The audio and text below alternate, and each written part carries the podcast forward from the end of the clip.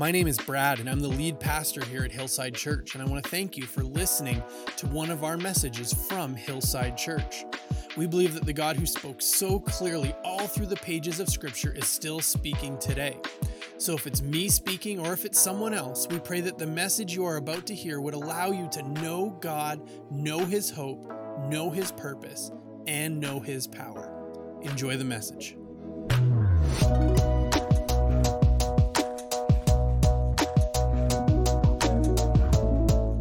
This morning, for our sermon time, we are going to be in John chapter, I have John chapter 8 written in my notes, but that's entirely wrong. John chapter 18. That's where we're going to be this morning. We're going to be looking at John chapter 18. If, if, if you're new to our church or if you, if you haven't been around much over the summer, we are on our seventh week of a series looking at the fruit of the Spirit and using the fruit of the Spirit as a roadmap to discover what spiritual growth and maturity looks like for the body of Christ what does it mean for us to grow up in Christ? That, that there's so many things that we can point to, and there's so many markers and indicators that we'd like to use. But what does it mean for us to actually grow? That, that sometimes it's, well, uh, do you know how many books I've read this year? Or do you know how many words I can say in Hebrew? Or do you know how much money I've tithed? Or do you know all of the, but, but ultimately, when we boil down, what does it mean to grow up in the Lord? I believe that, that the fruit of the Spirit give us the roadmap. And if you remember, Paul tells us in Galatians chapter 5, he writes, But the fruit of the Spirit is love, joy, peace, forbearance or patience, kindness, goodness, faithfulness, gentleness, and self control. Against such things there is no law. Now, this week, as we're approaching the end of our, of our look at this, as summer's drawing to a close, we're going we're gonna speak on this one more Sunday, next Sunday. But this Sunday, we're going to go a little bit out of order. And today, we're going to look at gentleness. Um, next week, we're going to bring together and we're going to, on one Sunday, look at both faithfulness and self control because I think there's a compelling connection between those two as we talk about what it means for us to, to perhaps do the things we don't or perhaps not to do the things that we want to do. And so next week we're going to be looking at those two, but this week we're going to be looking at gentleness. Now, many of us, if we're honest, we might think, really, Brad? Do you know what happens to people who we describe as gentle? They get walked over, they get stepped on, they get spit out. They get laughed at. They're, they're the brunt of the jokes that people will talk about wishy washy Christians because they're not, they're, they're, they're gentle. And right now, we need to be people who stand up and fight and be strong, not gentle. I, I don't want any part of that. I'll, I'll, I'll do faithfulness and I'll try to be patient and loving, but gentleness, being gentleness seems like a mistake. That doesn't seem like something we, we should be. We really struggle sometimes when we hear a word like gentleness. There, there are some words that are used inside of our faith that in Scripture we'll to, we're told are good, but in the world around us, sometimes it, it's, it's hard to see. We don't like the thought of being gentle out in the world. The world is a ruthless, dark place. And we're told to turn the other cheek. The world is harsh, and, and we're called to be gentle. Sounds like a prescription for disaster. maybe at home with your family. If you're a parent with your kids, if you're married with your spouse, we could, we could be gentle and good, but, but when I'm at work, it's a cutthroat place. When I'm at work, I, I got to be on. I can't be gentle. You know what happens to people who are gentle? They end up in the mailroom. They end up getting far. They, they, they don't get ahead because they're, they're being too nice. And when you look up the word gentleness, uh, if you look it up in the dictionary, it's, it's, no wonder it can stir up some of these negative vibes for us. We read things like kindly, amiable, mild, a gentle wind, easily handled or managed, to, to mollify, calm, pacify. And if you actually look up the word in the English language that's used here, it looks like that. And it's pronounced praotes. And it's translated kind of the same way mildness, or, or it's the same word that we translate out meekness. Now, Jesus does make an incredible promise in the Beatitudes if we're willing to be meek. He says, Blessed are the meek, for they shall inherit the earth. But if we're to be honest, most people don't want that description in their lives. We hear words like mild, soft, or delicate.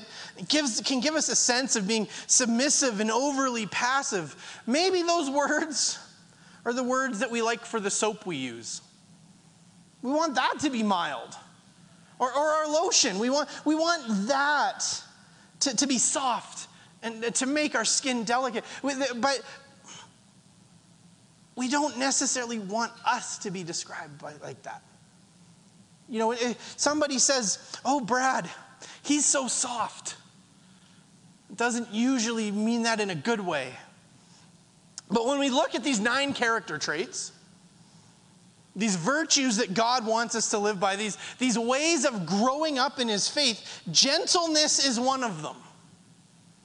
So it's something that God specifically chose, and so it's something that has to be important to him, and so it must be important to us. So, so how do we be gentle? What does gentleness mean, and what does it look like?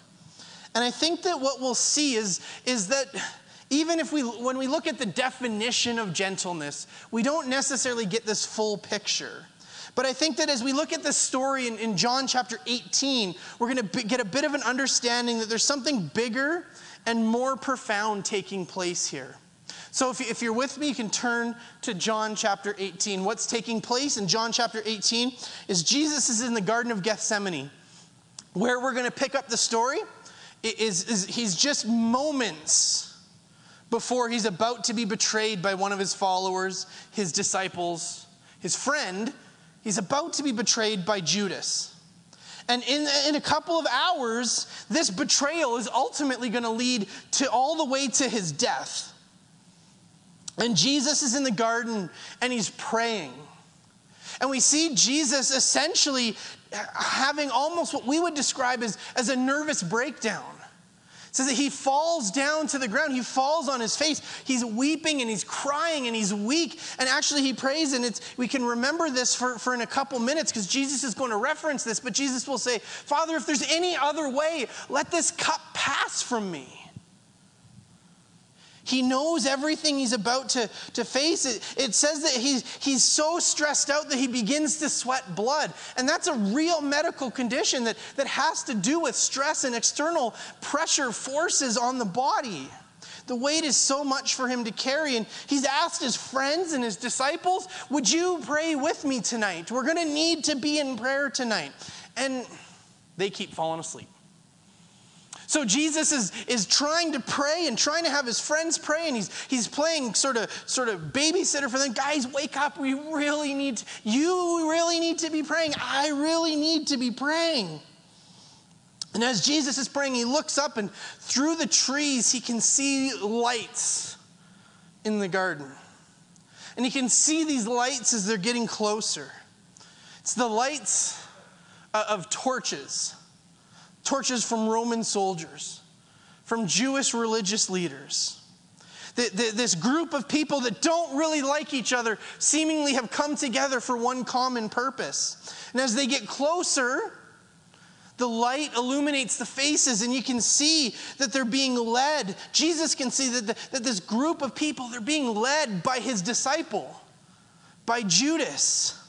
This man that Jesus chose, this, this man that Jesus has been living life with for several years, for the last three years, he, this, this group of soldiers and religious leaders making their way through the garden with torches and to, with, with evil intentions. They're being led by Judas. This group of people has, has come to capture Jesus. They've come to take him and ultimately take his life. And so, what does Jesus do in this moment? Jesus knows what's happening. He's, he's prayed, God, if, if, there's any other way, Father, if there's any other way than what's about to happen, He knows what's about to happen. So, what does He do? Does He run? Does He hide? Does He try and disguise Himself? No. The verses tell us that Jesus steps right up to them. Verse 4 of John chapter 18. Jesus, knowing what was about to happen, happened to him, went out and asked them. He sought them out. He didn't wait for them to come to him. It says he went out and found this group and he asked them, Who is it that you want? Jesus of Nazareth, they replied. Now, maybe it was a little bit dark out. Maybe they wanted to ensure they had the right guy. But who are you looking for? Jesus asks them. We're looking for Jesus of Nazareth. Have you seen him? And Jesus replies to them, I am he. Jesus said, and, and Judas the traitor was, was standing with them. Now, if you're reading in your Bible along with me, and, and depending on your, your version, you, you, or you may see that the phrase I am that Jesus says, that when he says, I am he, it may have a different capitalization or, or it may be italicized. Different translations kind of handle this a little differently, but it may be capitalized or it may be in italics or it may be nothing, but some are. But it's important that we, we recognize this because we can read a phrase like this, and really it doesn't seem on the surface to have any significance. It's the right answer to the question. It's the way I would answer the question. If somebody came to church and said, Who's the pastor around here? I would say, I am. Without any particular grand significance, it would just be the right answer to the question I am. And these words wouldn't carry any, any extra significance other than that I would be identifying myself. That, that if I answered the question, I am, people hopefully wouldn't say blasphemer, heretic. Just, no, it, it's me. I, I am. But the italics and the capitalization, and along with what comes next, show us that something bigger and more profound is happening in this moment than Jesus simply saying, Yeah, that, that's me. But the phrase that Jesus uses here is what's called a transliteration, and it's, it's for the word God in Hebrew. In the Old Testament, God is speaking with Moses, and God is asking Moses to go speak to Pharaoh, the, the king of Egypt, and tell him to let God's people go. Now, now, Moses is currently at this point in his life, he's living out in the desert because that same Pharaoh has banished him from, from Egypt. So Moses is rightfully, he's pretty afraid. He, he's pretty uncertain. He's pretty baffled by this, this whole idea. And so Moses raises a series of objections over Exodus chapter 3 and chapter 4. But one of the things that Moses questions God about is he says, Okay, but God, what, what, uh, what if they ask me who sent me? What am I, what am I supposed to say to them? What if, what, if, what if I go and speak to the Israelites and say, God has sent me to lead you out? And they say, Get out of here. Who are you? Who sent you? Where do you think you're, you're getting this authority from? Essentially saying, God, what name should I give them for you? And in Exodus chapter 13, verse 14, God gives Moses this answer. He says, God said to Moses, I am who I am. This is what you are to say to the Israelites I am has sent you. So, this is the name that God gives himself I am. And the name of God was so precious and so sacred for, for the Jewish people that they didn't throw around this specific phrasing that Jesus uses here. They were, they were very careful not to use this kind of language because it was a special phrase reserved for God. And so we can read that as Jesus isn't, is not simply just declaring, hey, you're looking at him. Where is Jesus? Right here. You're, you're looking at him. It's me, the guy whose name you just said, that, that's me. But, but there's so much more than that. See, this is Jesus confronting what is going on right now. This is Jesus declaring that what they are here to charge him with, they're right. This is Jesus saying, I am God. They're here because Jesus keeps saying he's God. We got to put an end to this. So when Jesus steps up to them and says, I am He, this is Jesus' way of saying, hey, you're here because I keep saying I'm God? Well, guess what? I'm God. And in this moment, we see another layer as well to the fact that there's more than just a question being answered here. There's, there's more than just implied language going on here. We get our, our first picture of what I believe gentleness means. We, we see as Jesus speaks these words, there's actually like a physical moment that these people experience in what Jesus says. On the other side of Jesus declaring that he's God, the scripture says this in verse 6. I missed writing it. It says, When Jesus said, I am he, they drew back and fell to the ground. When Jesus speaks and says, I am he, it says that they, the, the people there to arrest him, they fell back and, and they, they, drew back and they fell to the ground. When Jesus says, I am He, they have this physical, spiritual, emotional response all at the same time. They, they fell backwards onto the ground. It's, it's this moment where that same voice that spoke the universe into creation, and that same voice with that same power speaks again here.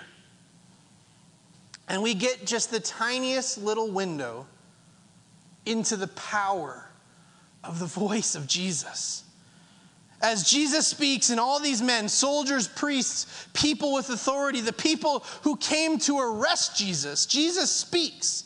And with the power that comes from being God incarnate, all these men are knocked backwards towards the ground. It's just a flash of the power that Jesus has, that he, he could wield as God. Now, I'd said before that the guys who were with Jesus, they were having trouble staying awake.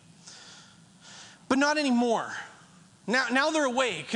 Their attention's been got. The mob has come and they're there.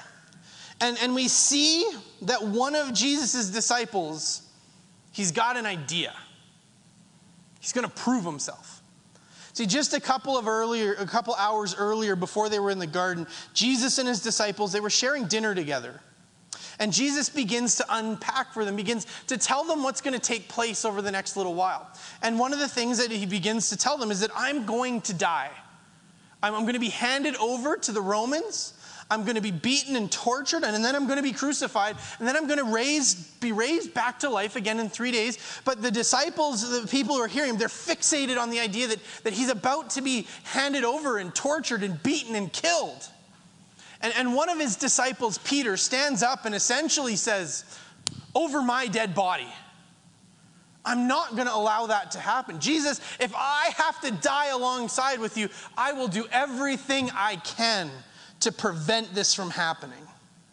And Jesus says, Actually, Peter, this night's going to go a little differently for you. Before tomorrow morning, you're going to deny me three, three times. That not only are you not going to die for me, it's actually going to go the complete opposite way of that. But Peter's like, No way, Jesus, I got you. I'm here for you. I'm here with you. We are going to do this. And so here's Peter's chance. Peter is, sees this moment coming. He sees the soldiers and, and the priests coming to get Jesus. He sees Jesus standing opposite them. And G- Peter says, This is it. I've got it. This is my moment. This is the moment I'm going to go down in history. I am going to do something. And he's apparently packing a sword. Verse 10 Then Simon Peter, who had a sword, drew it and struck the high priest's servants, cutting off his right ear. The servant's name was, was Malchus. But in this moment, Peter has done it. He said I was going to deny him. Here we go. Told you, Jesus. Jesus or this doesn't go the way Peter expects. Verse 11 Jesus commanded Peter, Put your sword away. Shall I not drink the cup the Father has given me? Now remember earlier, Jesus had said, If there's any other way, let this cup pass from me. But now Jesus is saying, This, this is the cup that I have. Jesus is like, Peter, what are you doing? Why are you carrying a sword? And you know that Peter missed because no one aims for the ear. It, it, I'm going to get his ear. That'll show him. No, Peter is a fisherman. He's not a soldier. He's not out here running around with swords because he's good at it. He's trying to show himself, and he, he stands up for his friend Jesus and, aha! But Jesus says, What are you doing, man? This is what has to happen. And Jesus actually undoes everything that Peter is trying to do. In the book of Luke, we read this in verse 51 But Jesus answered, No more of this. And he touched the man's ear and healed him. Peter's trying, and Jesus is undoing all of his efforts. Now, why is Jesus so against what Peter is trying to do here. Peter is just trying to do what he said he was going to do. He was fighting for, he was trying to protect his friend. But even more than that, he was trying to protect who Peter knew was the Messiah. See, Peter had made this declaration earlier. Jesus said, Who, who am I? And Peter said, You are the Messiah, the Son of the living God. And Jesus said, the Holy Spirit has shown you this, Peter. And so he, he's trying to protect the Messiah.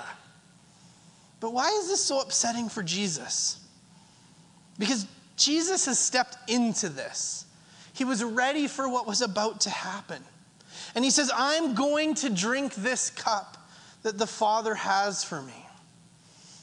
There's one other, one other account of this story that, that I want to highlight for you, and it takes place actually from the book of Matthew. See, each of the Gospels gives us different insights and different viewpoints on the stories that take place in the life of Jesus. And Matthew has a detail in this comment, that Je- the detail of a comment that Jesus makes to Peter after he cuts off the man's ear. And it looks like this. In Matthew, it says this Matthew chapter 26. Put your sword back in its place, he, he says to, to Peter. Jesus said to him, for, for all who draw the sword will die by the sword. Do you not think I can call on my Father and he will at once put at my disposal more than 12 legions of angels? Jesus says, Peter, if I was looking for a fight, I could have a much better army than some fishermen who can't aim right.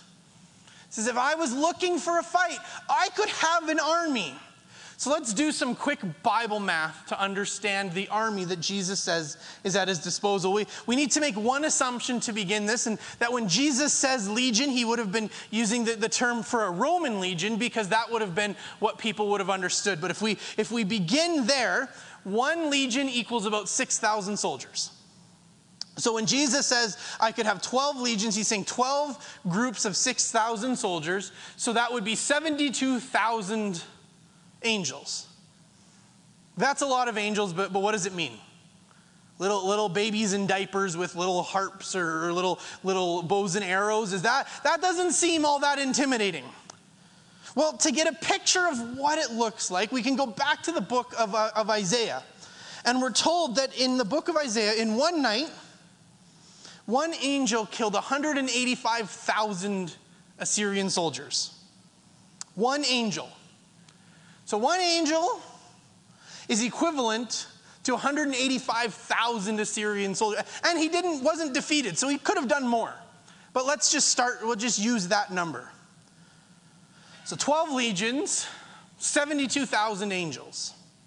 That would mean 13 billion, 320 million soldiers approximately. Even if you bake into that, that, well, technology's advanced a little bit since then. When Jesus says, Peter, if I wanted an army, I could have an army, Jesus doesn't just mean he could have had some people come and fight for him. Jesus says, if I wanted an army, I could have sure and swift and decisive victory in the blink of an eye. In a moment, this could be over. Peter, if what I wanted was to pick a fight with these guys, there wouldn't even be a fight. It would be over in a second. And I wanted to highlight this, this story for you and a couple of the things that happen here. We, we, what does this have to do with gentleness? You know, that's where we started, and it seems like we've traveled a long, a long way from that. But, but what Jesus says to Peter here, and what we understand about the voice of Jesus speaking and knocking people back, this shows us what gentleness really looks like. Because here's what you need to know about gentleness gentleness is directly connected to power. If you are powerful, then you can be gentle. If you're strong, then you can withhold your power. You can portion your power in a way that allows you to be gentle. If you're not powerful, you're not strong. And if you're not gentle, you, you, you don't have the strength to be powerful, then, then you're weak. My son Theo loves to wrestle. He loves to roughhouse. He loves to jump on me. He loves to, to knock me around and to beat me around and, and all of this. And when he was little, when he was little, it was cute. It was fun. It didn't hurt. Now, it didn't, it, it wasn't that it didn't hurt because he was being gentle. It was because he was so little, he didn't have the power to hurt me. And do you know how I know that it wasn't because he was showing restraint? How I know that it, it, it, it wasn't just simply that Theo was being gentle with me? Because now he does have the strength and he does have the power to make it hurt. And he does. He likes to hurt dad. He thinks it's hilarious to hurt dad. He thinks it's really funny that his elbows are so pointy. He thinks it's really funny that he's like 65 pounds and can jump on me and it makes dad go, oh. He think he it wasn't that he was being gentle. He couldn't have not been gentle because he was little. But now he's big. And he has a choice now. He can choose to be gentle or not. And he's got a very good track record of choosing not. But only powerful people can be gentle. In fact, the, the more powerful you are, the more gentle you can be.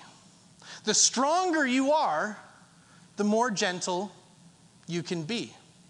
And that's what we see here. When we understand what's taking place in this story, we see a picture of gentleness. We, we see the incredible strength and power and authority and majesty and the godhood of Jesus Christ of Nazareth. In a word, he knocks down people. A voice that still carries the power of the creation of the universe. In a moment, he could call down heaven's armies and obliterate all those around him. But instead of using all of that power that Jesus has at his disposal, we see that Jesus says, I'm going to drink this cup.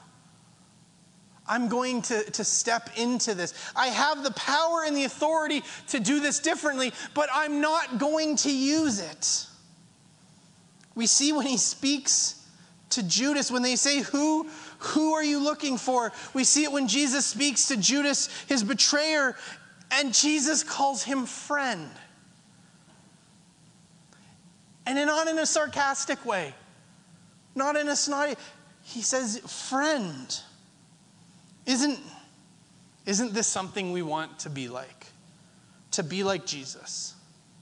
When life goes sideways, when life doesn't go the way that we want it to go, when people have hurt us, when people have done things to, to hurt us and anger us and to even do their best to make life go wrong for us, when we have the moment to exercise power and authority over someone else, someone who really deserves it and needs to see your power and strength, and you have the opportunity to take things into your own hands, we can be like Jesus and instead surrender our strength, surrender our power.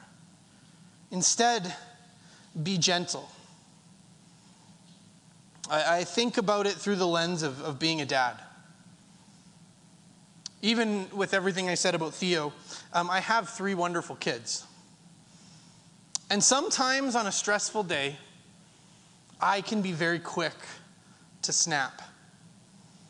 And I can be really harsh sometimes if, if I'm not careful. It's not their fault.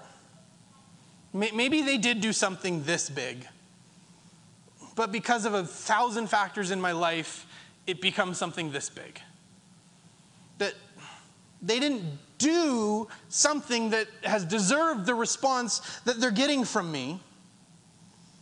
But because of everything going on in my life, the fact that you didn't put your dish away, you're now grounded for a month. But there's this verse in Ephesians where, where Paul says, Don't be harsh. Don't provoke your kids. You know, I have the authority to ground them for a month. I can do it right now. Heidi, you're grounded for a month. I have the authority to do that. There's nobody to question it. I can do that. I have the authority. Oh, and you're grounded for two months. I can, I can, Theo, no, um, but we can do that. As a father, as a parent, I have the authority, I have the power, I have everything needed to throw around my parental weight and crack some heads. but in Ephesians, it will say, don't, don't do that.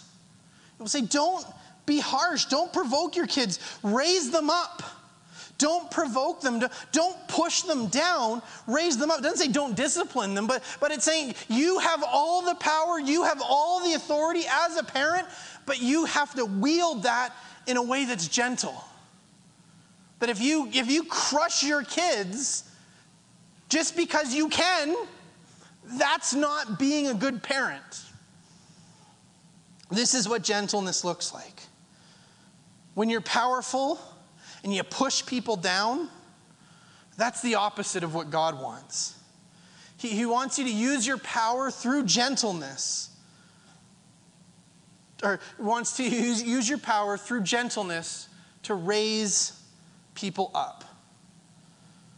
When we have the moment to take things into our own hands and to do things our way, to use our strength, our authority, to use our hands, but we trust God. That's what gentleness looks like. When we have an army of th- capable of killing 13 billion people and a force of a couple hundred in front of us. But we say, I'm not going to do that. I'm going to trust God.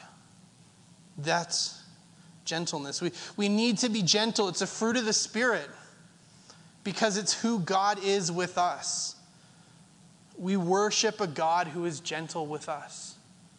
Scripture will say he is slow to anger. Aren't you glad that he has so much grace for your life?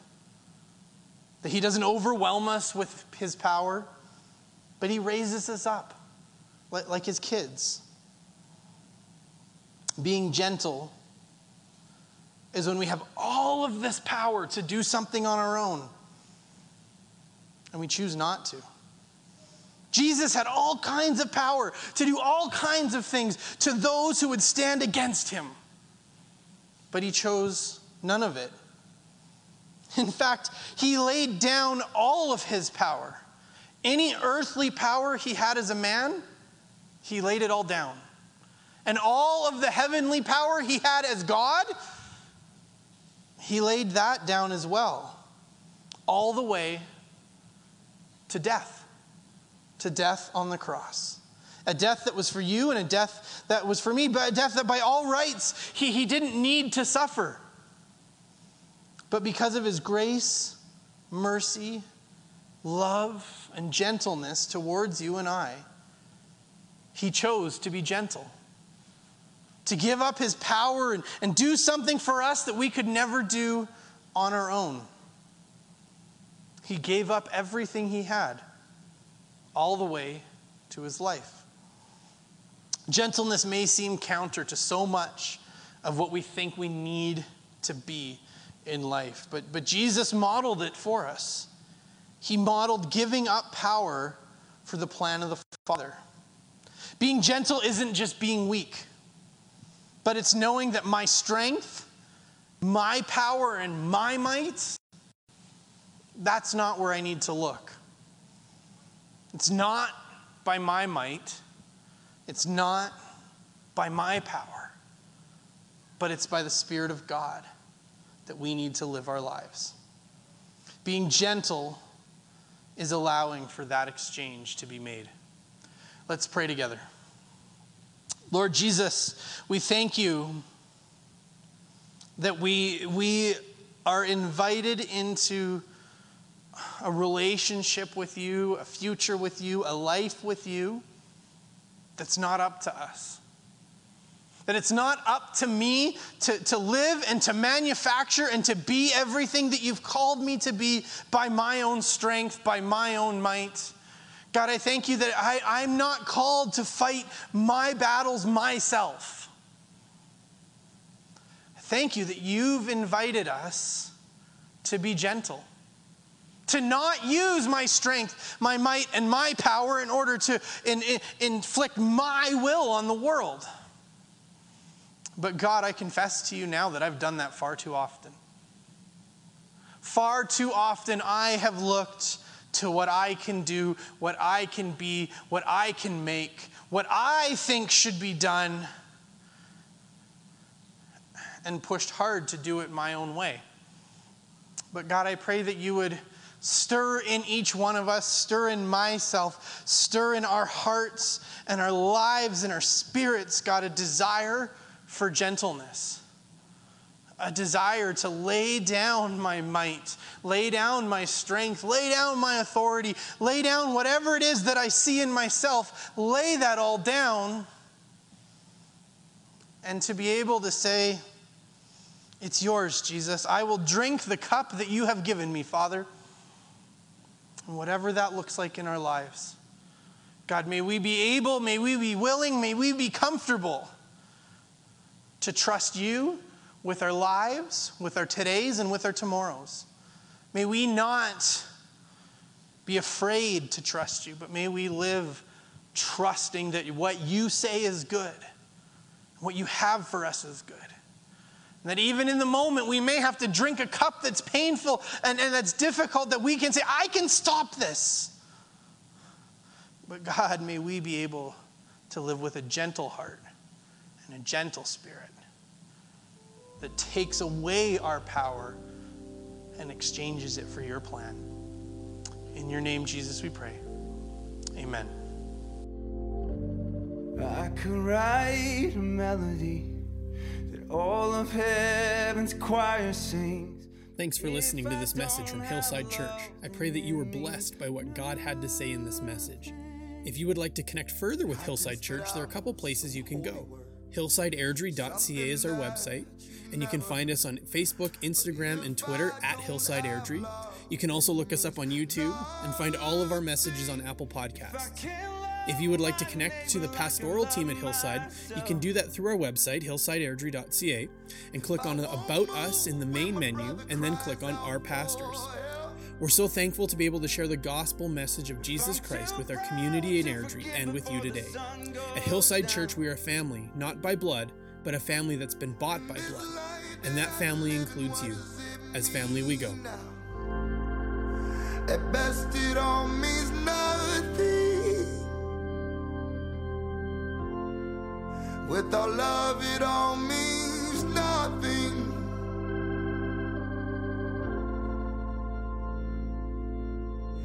I can dine with kings and queens. My name go down in history.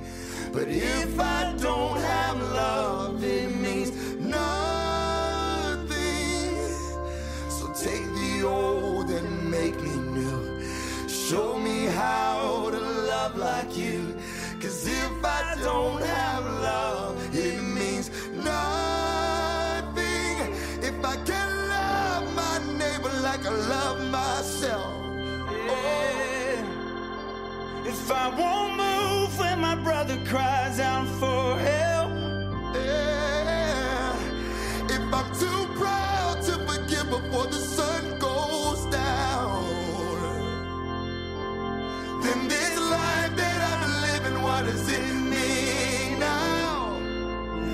At best, it don't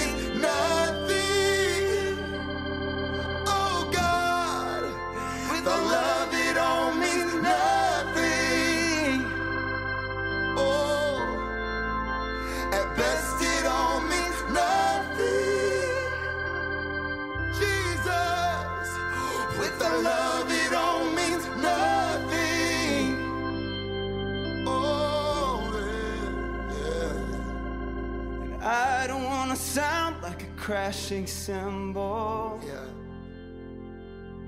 No, I don't wanna be some empty noise. Down on my knees, Lord, I surrender. Jesus, help me to love with a love like yours. Jesus. I don't wanna sound like a crashing cymbal.